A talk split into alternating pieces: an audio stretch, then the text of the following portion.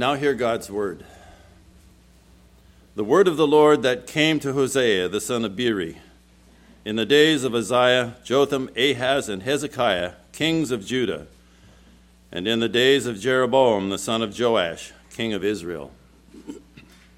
When the Lord first spoke through Hosea, the Lord said to Hosea, "Go, take to yourself a wife of whoredom, and have children of whoredom, for the land commits great whoredom by forsaking the Lord." So he went and took Gomer, the daughter of Diblaim, and she conceived and bore him a son. And the Lord said to him, "Call his name Jezreel, for in just a little while I will punish the house of Jehu for the blood of Jezreel, and I will put an end to the kingdom of the house of Israel. And on that day I will break the bow of Israel in the valley of Jezreel." She conceived again and bore a daughter. And the Lord said to him, "Call her name No Mercy, for I will no more have mercy on the house of Israel to forgive them at all. But I will have mercy on the house of Judah, and I will save them by the Lord their God. I will not save them by bow or by sword or by war or by horses or by horsemen." When she had weaned No Mercy, she conceived and bore a son. And the Lord said, "Call his name Not My People, for you are not my people, and I am not your God. Yet the number of the children of Israel shall be like the sand of the sea, which cannot be measured or numbered. And in the place where it was said to them, 'You are not my people,' it shall be said to them, 'Children of the living God.' And the children of Judah and the children of Israel shall be gathered together, and they shall appoint for themselves one head. And they shall go up from the land, for great shall be the day of Jezreel." The grass withers, the flower fades, but God's word stands forever.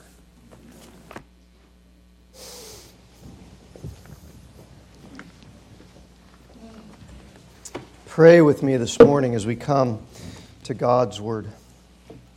Our Father, thank you again for your word. Thank you for revealing yourself to us. Thank you for making known to us truth that we would otherwise not have any hope of knowing. And thank you, Father, that this truth is amazing truth and glorious truth. As we come to your word this morning to study it, to learn it, we ask for your help. Holy Spirit, be with us and illuminate this truth to our minds and especially to our hearts. Help us to understand it. Help us to know what it means. And more importantly, help us to be confident of it in ways that continue the work that you have begun in us of transforming our lives by the renewing of our minds. God, would you be glorified this morning through the teaching, through the preaching of your holy word, we pray in Jesus' name. Amen. Well, I am excited today to start studying these books in our Old Testament that we commonly refer to as the Minor Prophets. In the Hebrew Bible, the Minor Prophets were all considered to be one single book. Sometimes it's called the, the Book of Twelve or the Book of the Twelve, because there are twelve separate so-called minor prophets who wrote at different times, from different places and in different circumstances in the history of the Old Testament, and they are the prophets of Hosea, Joel, Amos, Obadiah, Jonah, Micah, Nahum, Habakkuk, Zephaniah, Haggai, Zechariah, and Malachi. That's the order that they appear in in our Bible, so that's the order that we're going to study them in, beginning today with the book of Hosea. Now, by way of just a little bit introduction to the books as a whole themselves, again, these twelve books are commonly called the Minor Prophets, the Minor Prophets, and it might be tempting to think that the reason they're called the Minor Prophets is because they're, they're of some kind of minor importance or significance compared to the other prophets who appear in the Old Testament like Moses and Elijah, or the other prophets who write books in the Old Testament like Isaiah and Jeremiah and Ezekiel and Daniel. We're a lot more familiar with those books.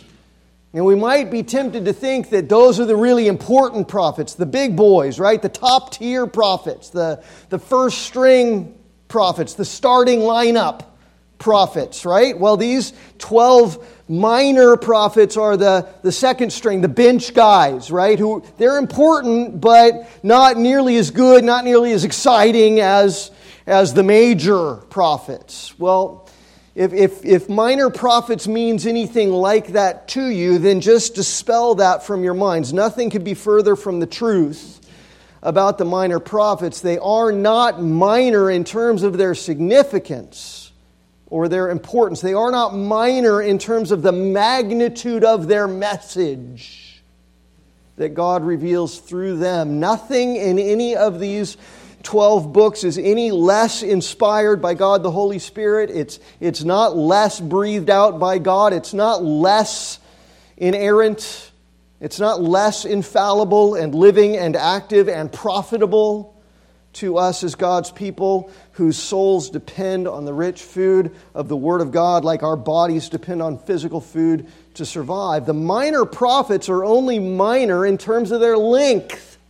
In terms of their length relative to the longer prophetic writings of Isaiah, Jeremiah, Ezekiel, and Daniel. So if it helps you, instead of referring to them as the minor prophets, just call them the shorter prophets.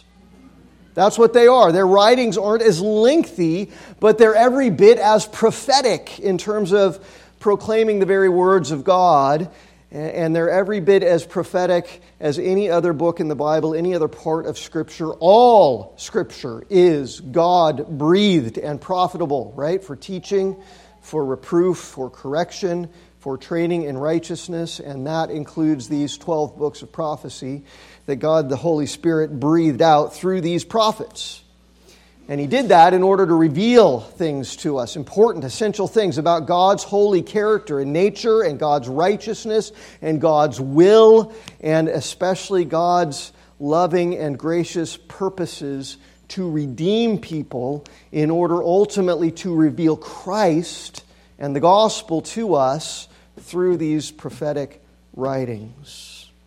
So, today, we're going to start in the great book of Hosea. Hosea has fourteen chapters. Daniel only has twelve chapters. But even though Hosea has two more chapters than Daniel, Daniel contains more than twice as many words. And so Hosea gets grouped in with the minor or shorter prophets because of that length compared to Daniel and, and the others. And of course, remember, when the books of the Bible were originally written, there were no chapters, there were no verse divisions, there were just the words that God breathed out through the prophets. Chapters and verses were added later, not under the inspiration of the Holy Spirit, as is clear in some books as you read and go, why in the world did they put chapter divisions and verses there? But nonetheless, they were added later for our convenience in being able to read and study the Bible. Now, through Hosea, God was speaking mainly to the northern kingdom of Israel. But in verse one here of chapter one, Hosea lets us know that he was prophesying during the reigns of the southern kings of Uzziah, Jotham, Ahaz, and Hezekiah, which was also the time in the north when Jeroboam the second, the son of Joash, was ruling in the kingdom of Israel in the north. And that puts Hosea in the eighth century B C, eight hundred years, relatively speaking, before the birth of Christ, just before the fall of Samaria, the capital of the northern kingdom, at the hands of the Assyrians. And this would be about one hundred fifty years before the Babylonian invasion of the southern kingdom of Judah. So that's the time frame. We don't know a whole lot about Hosea's family or about his upbringing. He says he's the son of Beeri, according to verse one, but, but his dad's name is all we've got. We don't know anything else about his parents or about his upbringing. We just know his dad's name and we know Hosea's name, Hosea, but it's it's suffered a little bit.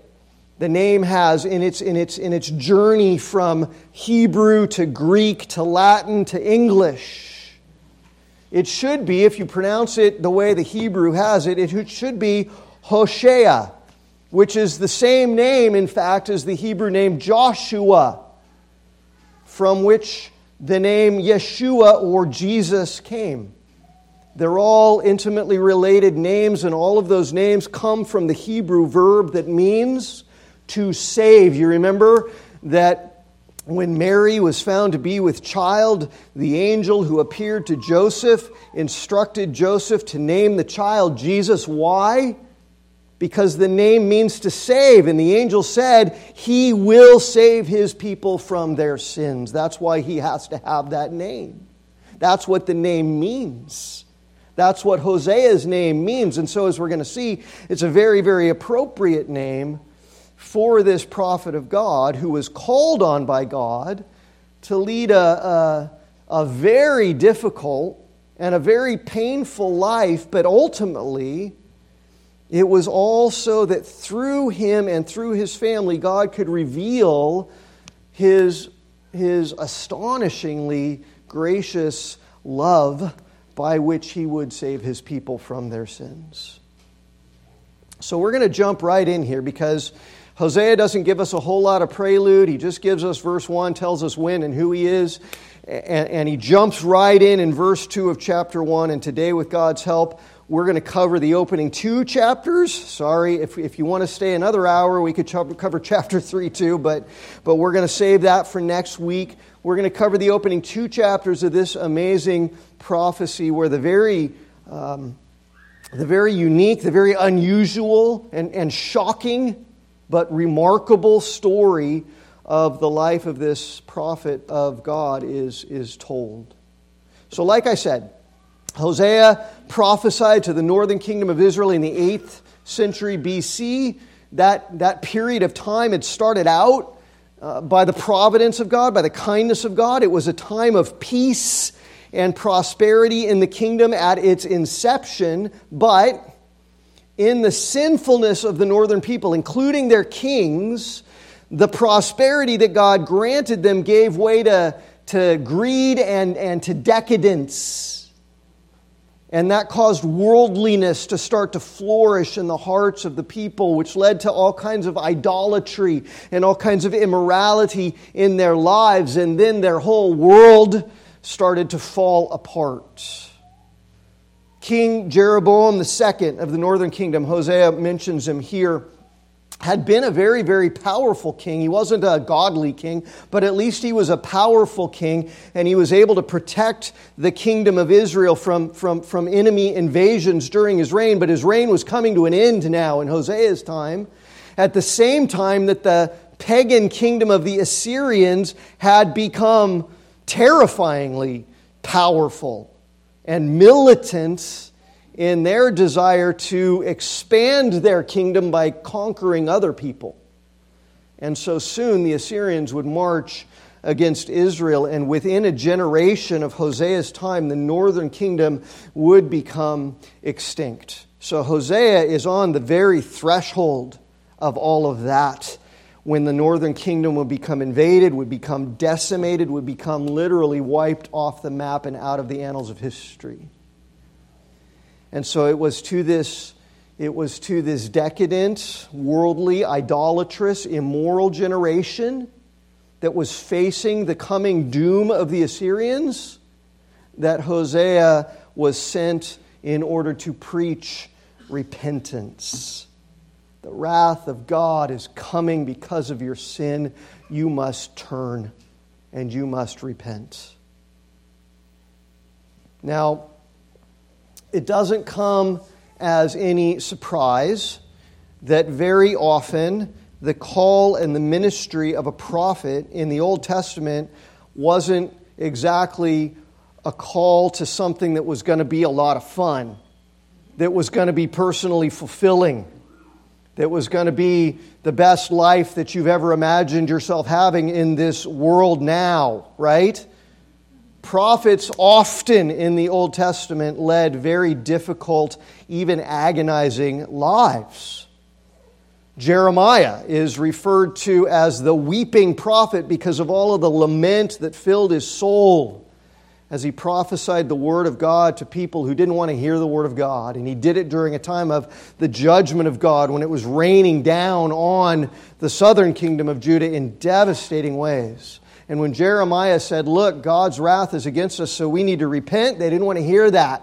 And they beat Jeremiah up. They stripped his clothes off him. They shoved him down into a pit in the ground whenever he preached repentance and holiness to them. Or think about Isaiah, right? God told Isaiah that he's going to go and preach to a people who wouldn't listen, who wouldn't hear, who wouldn't turn. You're going to have precisely zero followers at the end of your ministry, Isaiah. Ezekiel was told that his ministry was going to be like constantly being stung by scorpions all the time. That's a lot of fun, right? Or or like dropping your pants and sitting down on a thorn bush, God says. That's what it's going to feel like, Ezekiel. Sorry. Painful, uncomfortable, unfulfilling. Daniel spent his whole life in Babylon prophesying to the exiles and being thrown into fiery furnaces and into, into dens of hungry lions, right? Jonah got caught in a ferocious storm at sea and then pitched overboard and swallowed by a fish and then vomited back up on the shore before having to go and preach repentance to the Assyrian capital of Nineveh. Elijah, after contending with the prophets of the pagan god Baal and then having to deal with his own wicked king Ahab and Ahab's evil wife Jezebel, he got so Elijah got so burnt out, so exhausted, so depressed that he laid down under a tree and literally begged God to just kill him. It's enough, God. I've had enough. Just take my life and let me go to heaven. The life of the Old Testament prophet was absolutely not a glamorous life. And it was very, very often agonizingly painful and horribly discouraging. So, Hosea, consider the call of God on his prophet Hosea. When God said to Hosea in verse two of chapter one here, go and take for yourself a wife of whoredom and have with her children of whoredom, for the land commits great whoredom by forsaking the Lord. If you're reading out of the New International Version this morning, it tries to tame this verse down a little bit by translating the Hebrew word there as promiscuous. But the word means a lot more than promiscuous. It's got a lot more to do than, than just a, a, a loose woman who sleeps around, right? Harlot is a good translation the New American Standard uses. Prostitute is a good translation, which is what the New English translation has. The E S V here, which I'm reading from this morning, has whoredom. The King James renders it that way too, and it's that's a graphically accurate translation of the specific Hebrew word that God uses here. God commanded Hosea to go and marry a prostitute, a harlot, a whore, and to have children with her so that their family could become a living picture, a living parable, which would illustrate to the people of Israel how disgustingly unfaithful they had all become to their God in their sin. And before we go any further, with that in mind, I want you to flip all the way to the end of the book, all the way over to chapter fourteen, and look at the very last verse of the book. Chapter fourteen, verse nine, which says this, whoever, after everything's been said, right? Final word, whoever is wise, let him understand these things. Whoever is discerning, let him know these things, for the ways of the Lord are right, and the upright walk in them, but transgressors stumble in them. Whoever is wise, that might read in future generations the words of this prophecy, whoever is discerning, let him know. Meaning this, Hosea's prophecy is a message of repentance, and it's not just for the idolatrous nation of Israel in the eighth century B C, it's for everyone who has fallen short of the glory of God in whose image we are all made. It's for everyone who has gone astray. from the Good Shepherd who created us in His image. Here, in this ancient book of prophecy, the eternal, almighty, holy, living God will reveal human sinfulness to us in all of its unthinkable heinousness. And by contrast, He will show us not only His holiness, but His absolutely astonishing love and mercy and grace, and how He pleads with sinners to turn from their wicked ways, and how He gives salvation to everyone who comes to Him in true repentance. And everything that God is revealing, everything that God is proclaiming through Hosea, who wrote eight hundred years before Jesus was born, all of it points ahead straight to Jesus, who came to save His people from their sins, and we'll see that this morning. And so as we take this book in, as we take everything that God reveals to us in it, as we take it all in,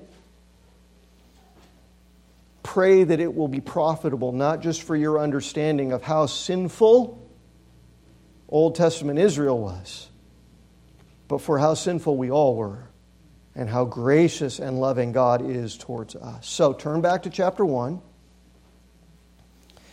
Having been commanded by God to go and marry a harlot and to raise children with her in order to become a living parable of Israel's grotesque unfaithfulness towards their God and, and of the true nature of, of the wicked sin and depravity that characterizes every human heart, Hosea goes now in verse three and takes as his wife a prostitute named Gomer, the daughter of Diblaim, and she conceived a child with him and bore him a son. She's going to give birth to three children, two sons and a daughter, and all of them are given names that are laden with very, very potent meaning, as the children even of this family become very ominous omens of how God, in all of His holiness, deals with human sin and what He has in store for Israel, who is His idolatrous and faithless bride. So the first son is born, and God commands that they name this boy, this little precious baby boy, that they name him Jezreel. Now, there's nothing particular ominous about that name etymologically in and of itself. It's related, in fact, to the name Israel. But it's the Old Testament place of Jezreel, right? Verse four makes it clear that God is referring to by giving this child that name. It was in the valley of Jezreel in Second Kings chapter nine and ten that the wicked and, and, and bloodthirsty, violent King Jehu assassinated Joram and Ahaziah and executed Jezebel and slaughtered all of Ahab's descendants. It was a blood bath in the valley of Jezreel. And a lot of the people who lost their lives in Second Kings nine and ten in the Jezreel valley were wicked people, godless people themselves. But Jehu was not acting in faithfulness to God when he killed them all. He was simply a petty, jealous, self-absorbed, wicked man, a man of violence, a man of blood.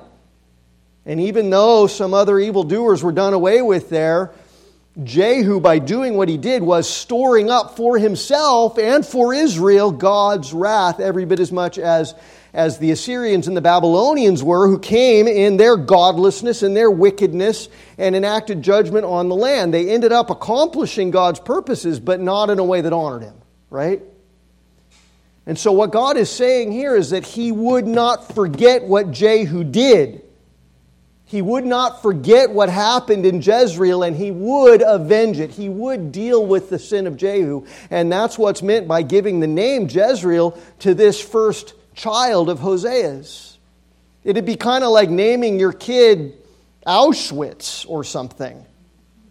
Bad things happened there, and bad things are coming, is what it means that they had to name their first son Jezreel. And bad things did happen there, and bad things would come. In God's purposes, when the Assyrians came, stormed down from the north, and in the year seven thirty-three B C, just a decade maybe after Hosea's time, they would advance all the way to the Jezreel Valley, the Assyrians would, and destroy all of the northern territories and cities of the northern kingdom of Israel, and take all their inhabitants back into captivity. And from that day on, the northern kingdom had had its head cut off by the Assyrians. It was defenseless, and it wouldn't be another decade before the Assyrians completely destroyed it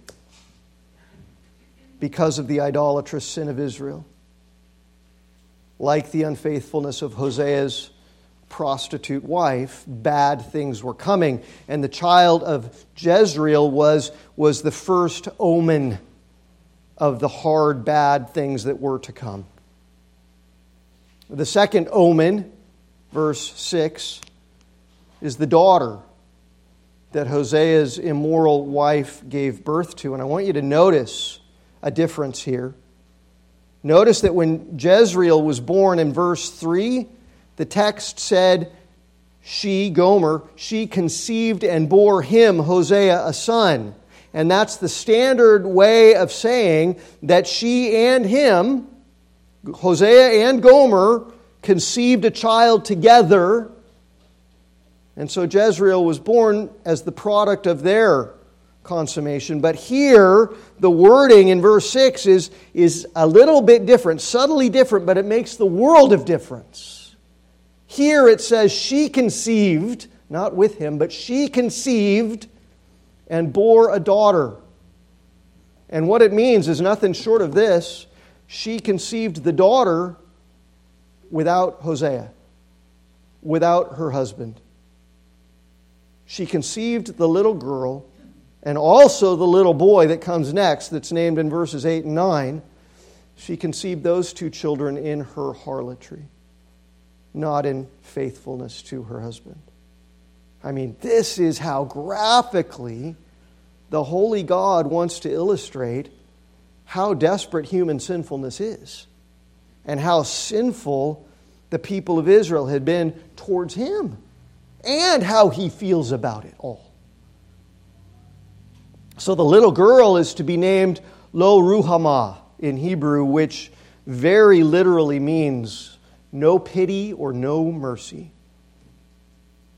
Makes me think of those great words of this same God in Isaiah's prophecy, in Isaiah chapter forty-nine, where he speaks comforting words to Israel and says, can a woman forget her nursing child, that she should have no compassion on the son of her womb, right? Moms, you know that. You all with new babies, right? As you're nursing your little child, you have deep compassion for that child. And God's saying, so have I for you. In Isaiah forty-nine, I have this compassion for my people. I will not forget you, God says to Judah in Isaiah forty-nine.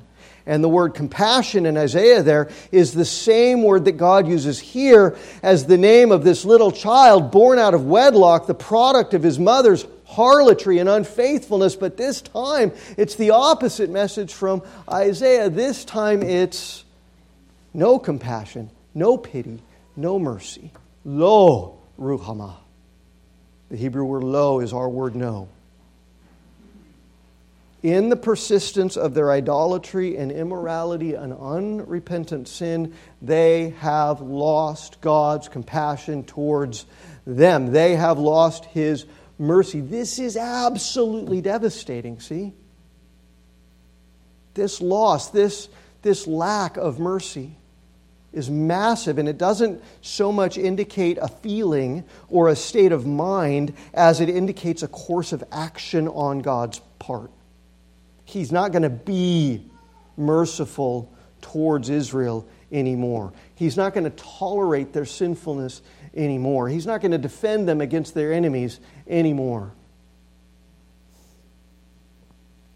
And the weight of this omen that this little girl's name indicates is every bit as much a warning as it is a death sentence.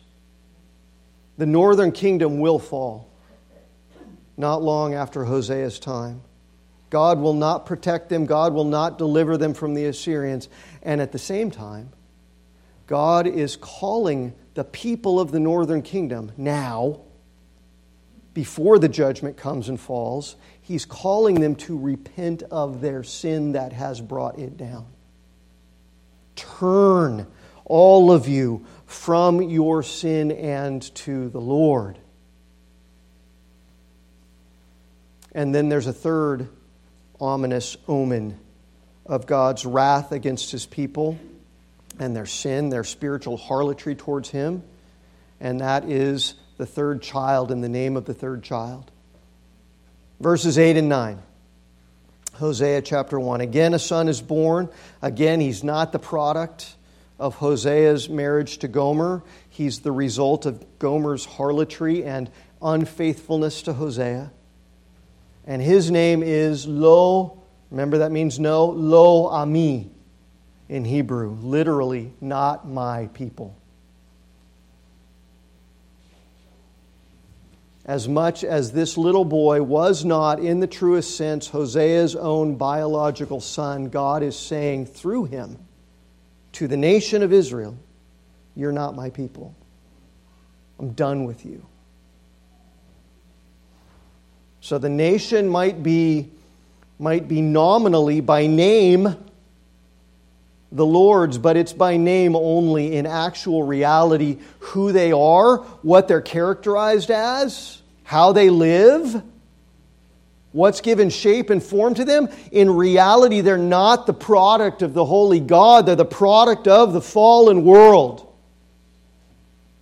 They're the product of the sin-cursed kingdom of darkness and, and the culture of wickedness that this godless world is absolutely saturated with and dripping with. That's what characterized Israel.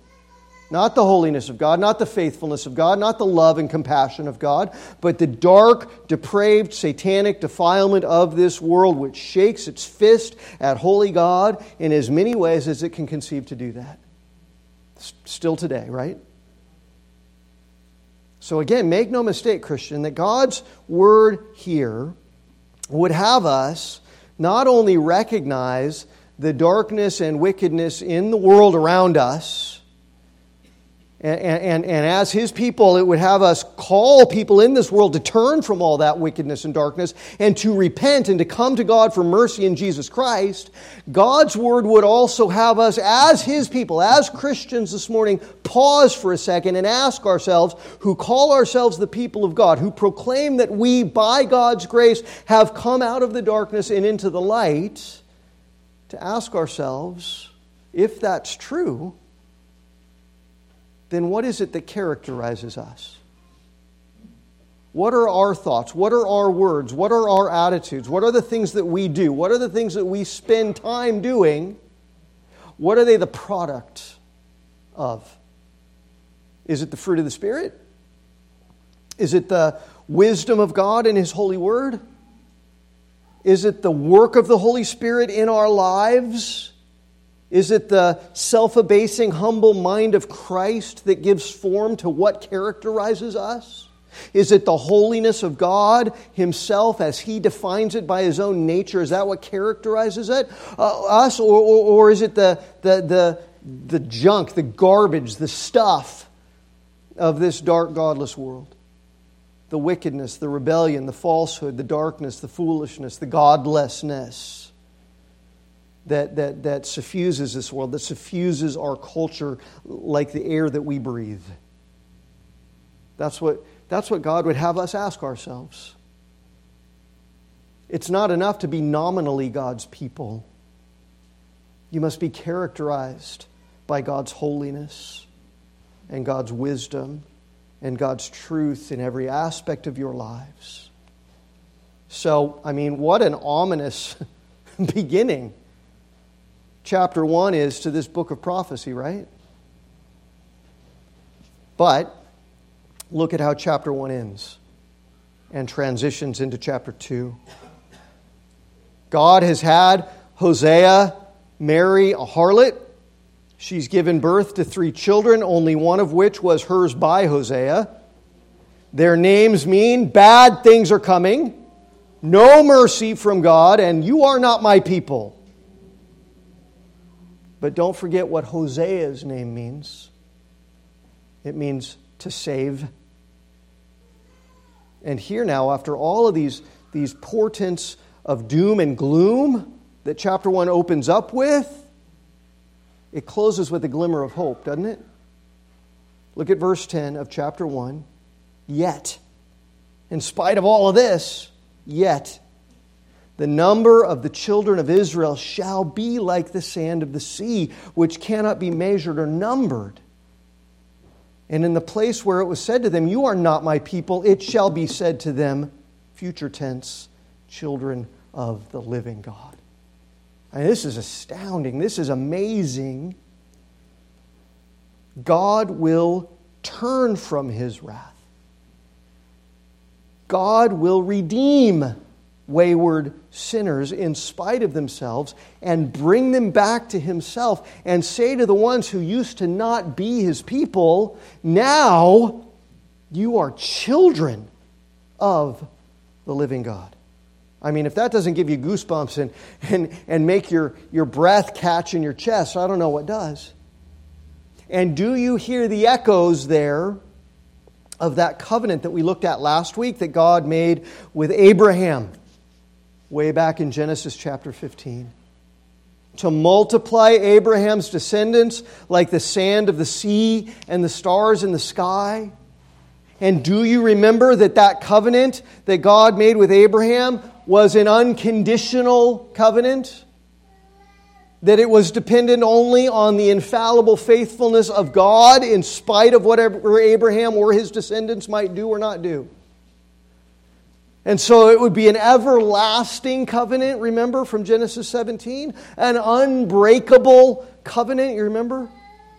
And so here now, hundreds of years later, more than a thousand years after God made that promise to Abraham, after generations, centuries of unfaithfulness and idolatry and wickedness of the people who descended from Abraham, here now God is saying that even all of that spiritual harlotry, which will bring his chastisement and wrath and judgment down upon them, it will not cause God to turn away from his promise that he made to Abraham. And you remember from last week, from what he reveals in the New Testament, places like Romans nine, Galatians three, you remember how God ultimately and marvelously fulfilled and is fulfilling that promise to Abraham in spite of the earthly nation of Israel. In Christ, he's fulfilling it because Christ Jesus is the true offspring of Abraham, and he's the one in whom all who have faith in him, from every tribe, from every nation in the world, Jews and Gentiles, are counted as Abraham's offspring. Heirs according to the promise, and children of the living God, Paul says, doesn't he? So see, having the New Testament in our brains, we understand, we know, as terrible as the divine judgment is that Hosea chapter one points to, how wonderful is the divine love that God alludes to here by making the contrast. And do you see how it is that, that apart from understanding the true nature of human sinfulness, we cannot possibly understand the true nature of divine love? And how much he has actually loved us, in spite of us and the wretchedness that is our sin, in order to be this faithful to us, this gracious to us, that we should be called children of God, and such we are. Verse eleven of chapter one, following on into verse one of chapter two. The children of Judah and the children of Israel shall be gathered together, and they shall appoint for themselves one head. You know who that is. And they shall go up from the land, for great shall be the day of Jezreel. Good things will come Say to your brothers, you are my people. Say to your sisters, you have received mercy. And you know that all of those good things and all of that unification, Ephesians chapter two, has come through the one head, Jesus Christ, who has broken down the dividing walls and made peace through his blood. There will come a day, God is saying, hundreds of years before Jesus ever appeared. There will come a day, God is saying, through his prophet, when God will save, God will redeem, God will restore, God will reunite by pure grace and divine mercy and divine love. And now, we, three thousand years later, we know, because of what the same God says in the New Testament scriptures, we know exactly how God brought all of that about, the fulfillment of what Hosea is prophesying here, right? We know exactly how marvelous God's redeeming grace and mercy and love really are.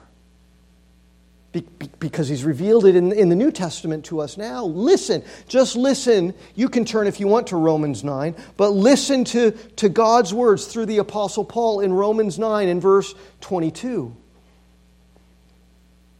Paul says, what if God, desiring to show his wrath and make his power known, has endured with much patience vessels of wrath, prepared for destruction, in order to make known the riches of his glory for vessels of mercy, which he has prepared beforehand for glory? Listen, even us, those who have been redeemed through faith in Christ, even us whom he has called not from among the Jews only, but also from among the Gentiles. And then the very next thing that Paul says in Romans nine and verse twenty-five is this.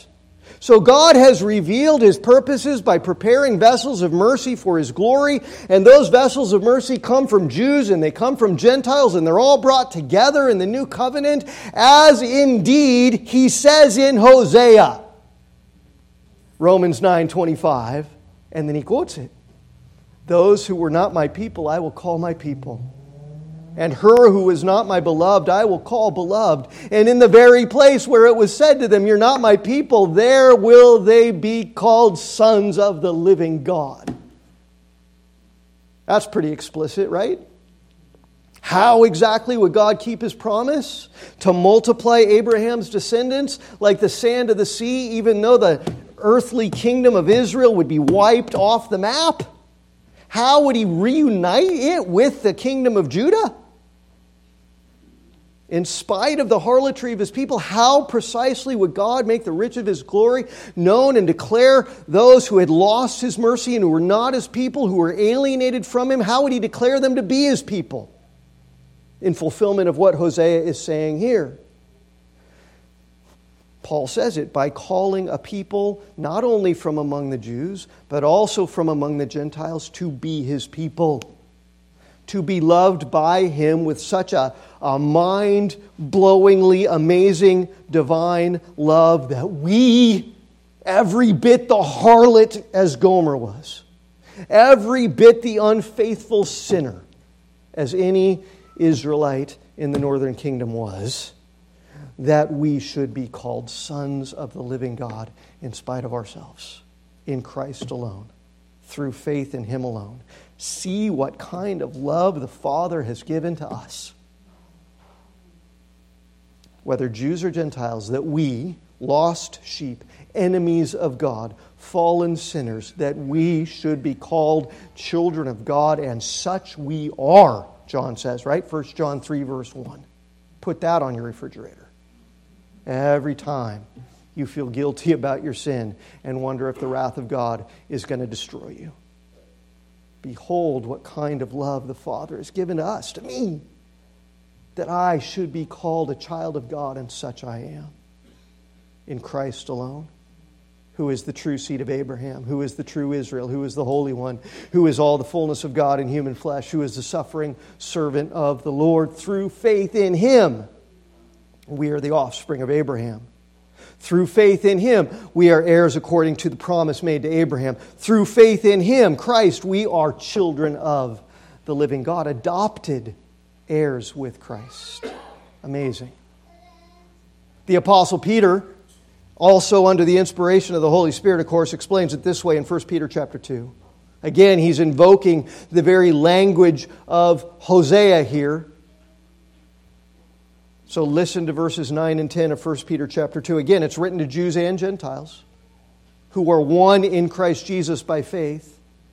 And Peter says to them, you are a chosen race, a royal priesthood, a holy nation, a people for God's own possession, that you may proclaim the excellencies of Him who called you out of darkness and into His marvelous light. Now listen to Hosea's words and how Peter says they're fulfilled. For once you, Jews and Gentiles, you were not a people, but now you are God's people. You were once lo ami. I was once lo ami, not God's child, an outcast, an alien, an enemy. But now I am His people. Once I had not received mercy, but now I have received mercy in fulfillment of this great prophecy, all through the great work of Jesus Christ. And so, while it is this repulsive and repugnant and revolting sin of Israel, and, and by way of their exposure, the, the sin of all humanity in Adam, well, well, that's what's put on graphic display through Hosea's marriage to a harlot, and by the children, two of them born out of her harlotry, whose, whose names reflect the horrible results and consequences of sin. Ultimately, ultimately, it is God's great and unfathomable love that is on such vivid and radiant display in Hosea, whose name means to save. And it's on display especially as the sovereign purposes of that divine love find expression and fulfillment and manifestation in Jesus Christ. And in all from every tribe and every nation who by God's grace are in Him. So behold this awesome mercy of God, who would say to us, you are my children, you are my people, you have received mercy. Who is a God like our God? Amen?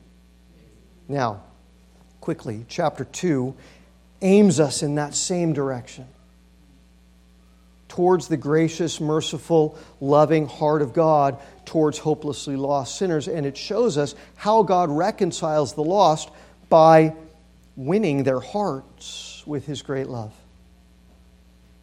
Verse two, chapter two, plead with your mother. God urges Gomer's children, plead with her, for she is not my wife, and I am not her husband. Now the word plead there doesn't just mean to beg emotionally. It means plead like a legal pleading in a courtroom, like an argument made in a courtroom. What God is saying here is to, to, to Gomer's children, He's saying you need to proclaim to this woman that's your mother, objectively, that in every objective way, because of the way she's living, the reality has evaporated out of my relationship with her, says God. She's not living as my wife, she's living as a whore. And God is saying, by extension, say that to sinners, say that to Israel. And on the basis of that reality, you've got to plead with her to repent, to put away her whoring and her adultery. So here we need to see this. How does the unfathomable love and mercy of God actually reach lost sinners? Well, first of all, it's through repentance. God is a holy God who does not turn a blind eye. God does not ever downplay the severity of sin and say, well, I just love you so much that I'm willing to just overlook it all. God does not, like some desperate, insecure, spurned husband, just say, well, as long as you'll take me back, we'll just let it all go and forget it all. God is holy, and the holy God demands repentance. He demands holiness from us. Verses three and four show that, right? Without repentance, there will be no mercy. Without repentance, God will strip her bare in shame and abandon her and leave her to wither and die. So despite what the world insists on, and despite the fact that so much of the church has imbibed the spirit of the world and the spirit of the age and, and insists that sin is not a big deal, that it's all just about love and not about wrath and holiness, and that God is eager to just sweep sin under the rug, and that it's okay to let sin just go because God loves us just the way that we are, doesn't need us to change. In spite of all of that, that is not who God is. In verses five through thirteen of chapter two, it's clear sin is serious. God does not treat it lightly. Their mother has played the whore. God doesn't mince words. God doesn't sugarcoat it. And He says He will deal with sin according to its severe contrast with His blazing holiness. I will hedge her up with thorns and I will build a wall against her. But notice as you read through chapter two, which I encourage you to do this coming week even. Notice that the language of transformation, the language of sanctification has begun to press in on God's words of hatred towards sin. It's not just I'm going to destroy sin. It's that in destroying the sin, I'm going to purify the sinner. Again, glorious truth here. Verse seven. She shall pursue her lovers, but not overtake them. She shall seek them, but not find them. I won't let her, God says. I will change her. And then shall she say, I will go and return to my husband. For it was better for me than now. You see? God's going to deal with the sin in His justice and in His love. By healing it. He's going to uncover her lewdness, verse ten.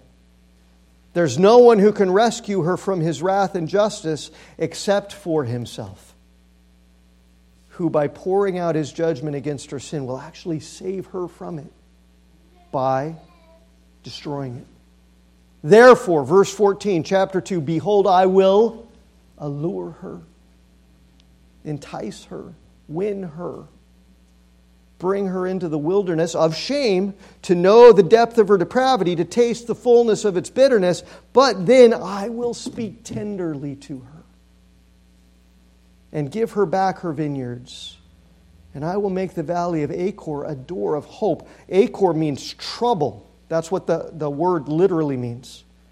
You remember the story in Joshua chapter seven of Achan, who disobeyed God and, and greedily took some treasure that God forbid him to take and buried it in his tent? And God revealed it. And so the leaders of Israel took Achan and the stolen goods and Achan's sons and Achan's daughters and even Achan's livestock, and they brought them out into this valley and they said, look, you've brought trouble on us and now the Lord's going to bring trouble on you. And they, they, they killed them all.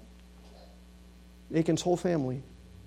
Stoned them all, burned them, buried them there, and called that place the Valley of Trouble, the Valley of Achor, Joshua chapter seven.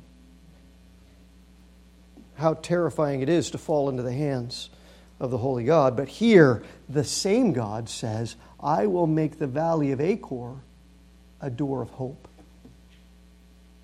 Because this God, who is unchangeably holy and just, is also unchangeably merciful and loving.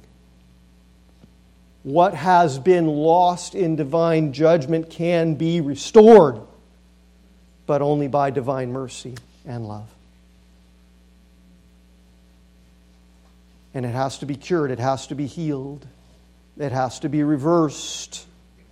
And it's not enough for the sin to stop outwardly. God's got to rip it out of our very hearts. He's got to remove, look at verse seventeen, remove the names of the Baals, the idols that they worship, the false gods. Remove it from her mouth. And cure sinners from imputing all of the idolatry and sinful lusts to Him. And He will enamor them with His true holiness and love and with Himself. This is how God works. And in verses eighteen through twenty-one there at the end of chapter two, look at how He speaks about how He's purposing to do all of that, not just for a few people, but on a grand and cosmic scale to tear all sin and decay and corruption from the creation itself eventually and leave it as a place of peace. a place of peace between animals, even predators and prey. They won't tear each other to pieces anymore in, in, in the redeemed creation when I get done with it, God says. It'll be a place between, of peace between people, because He's going to do away with the bow and the sword. He's going to do away with all war and violence. And I, verse nineteen, I will betroth you forever, and I will betroth you to me in righteousness and in justice and in steadfast love and in mercy, and you shall know the Lord. And in that day I will answer, declares the Lord. I will answer the heavens. I will answer the earth. You know what he's talking about? It's what Paul's talking about in Romans eight. The whole creation has been subjected to futility because of sin, and it's all groaning for redemption. And God says, I'll answer it. I'll do it. I'll fix it. I'll redeem it. And He's already started. He's already begun to make all things new by making us new in Christ Jesus, by redeeming us, by having mercy on us, by drawing us by His great grace to repentance, to be done with sin, to rip it out of our hearts and our lives, to desire it no more, to turn from all of the horrible, grotesque decay of sin and idolatry and immorality, and to turn to the holiness and righteousness of God in His steadfast love and mercy, to turn to Him. And so God says, I will sow her for myself in the land, and I will have mercy. And the one who was named No Mercy, I will give mercy to. And I will say to the one who was named Not My People, You are My people. And that child shall say, You are my God. And behold, that's who you are. You are now the people of God. You are now the, the ones upon whom divine love and mercy has fallen. So do you see that God, who is holy and just and righteous and who hates sin and who pours out wrath and judgment upon sin to destroy it and purge sin, is doing that as a God who is also supremely and unimaginably kind and merciful and loving? And how His purging of sin from the whole creation eventually is meant to purify it and make it a, a, a place of, of universal peace and joy. And that that's what He's doing for His sinful people too. He has not drawn you just to forgiveness. He's drawn you to f- repentance. And He has done that by the great depth and width and breadth of His divine love in Jesus Christ. Let that train your heart now. This great love of God in Christ. Let it train your heart to hate the sin that God hates and for which Jesus died. Let the grace of God train your heart to loathe it as the repugnant decay that it really is, and teach you to forsake it and put it to death wherever it festers in your mortal body, and repent of it every single day of your life. Repentance isn't something you just do once. Repentance is what your life is now in Christ. Constantly turning from sin, constantly turning to Christ. We'll close here with Paul's words in Titus chapter two, and let these words ring and resound with this great theme that he declares through Hosea. Let them resound in your hearts, because this is how what Hosea prophesied is fulfilled in Christ Jesus. Paul says, for the grace of God has now appeared, bringing salvation for all people and training us to renounce ungodliness and worldly passions, and to live self-controlled, upright, and godly lives in this present age, waiting for our blessed hope, which is the appearing of the glory of our great God and Savior Jesus Christ, who gave Himself for us to redeem us from all lawlessness and to purify Himself for a people for His own possession who are zealous for good works. That's Titus chapter two, verses eleven through fourteen.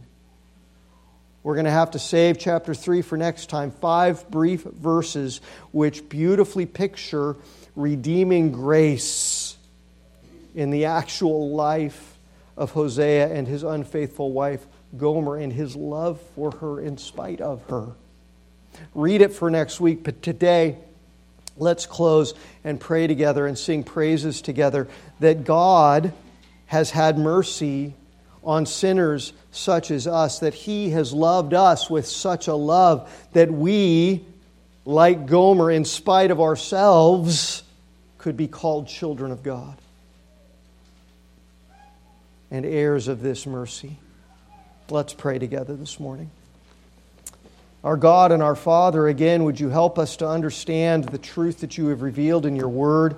And would you also help us to understand the fact that it is, in fact, beyond all that we could ask or think. It is beyond comprehension. It is beyond imagination. How gracious and loving you are, given how sinful we were. And so, Father, we plead with you that the great grace with which we have been loved, the great mercy that has been poured out upon us, by which we have been made to be called children of the living God, that this would train our hearts for righteousness. Help us to see the sin that remains in us, that plagues us wherever it is, even stuff that we've denied and covered up and not even known about yet. Father, help us to see it all and hate it all and turn from it all and to grow in grace and in the knowledge of our Lord Jesus Christ. And as we sing to you now, and as we come to the table to partake of your grace and to be fed and further trained and equipped for righteousness, Father, help us to pour out gratitude and thankfulness because of who you are and all you've done. We pray it all in Jesus' name. Amen. Amen. Page twelve, stand. And we're going to sing, My Heart is Filled with Thankfulness. Let's sing, and let's sing loudly to our God.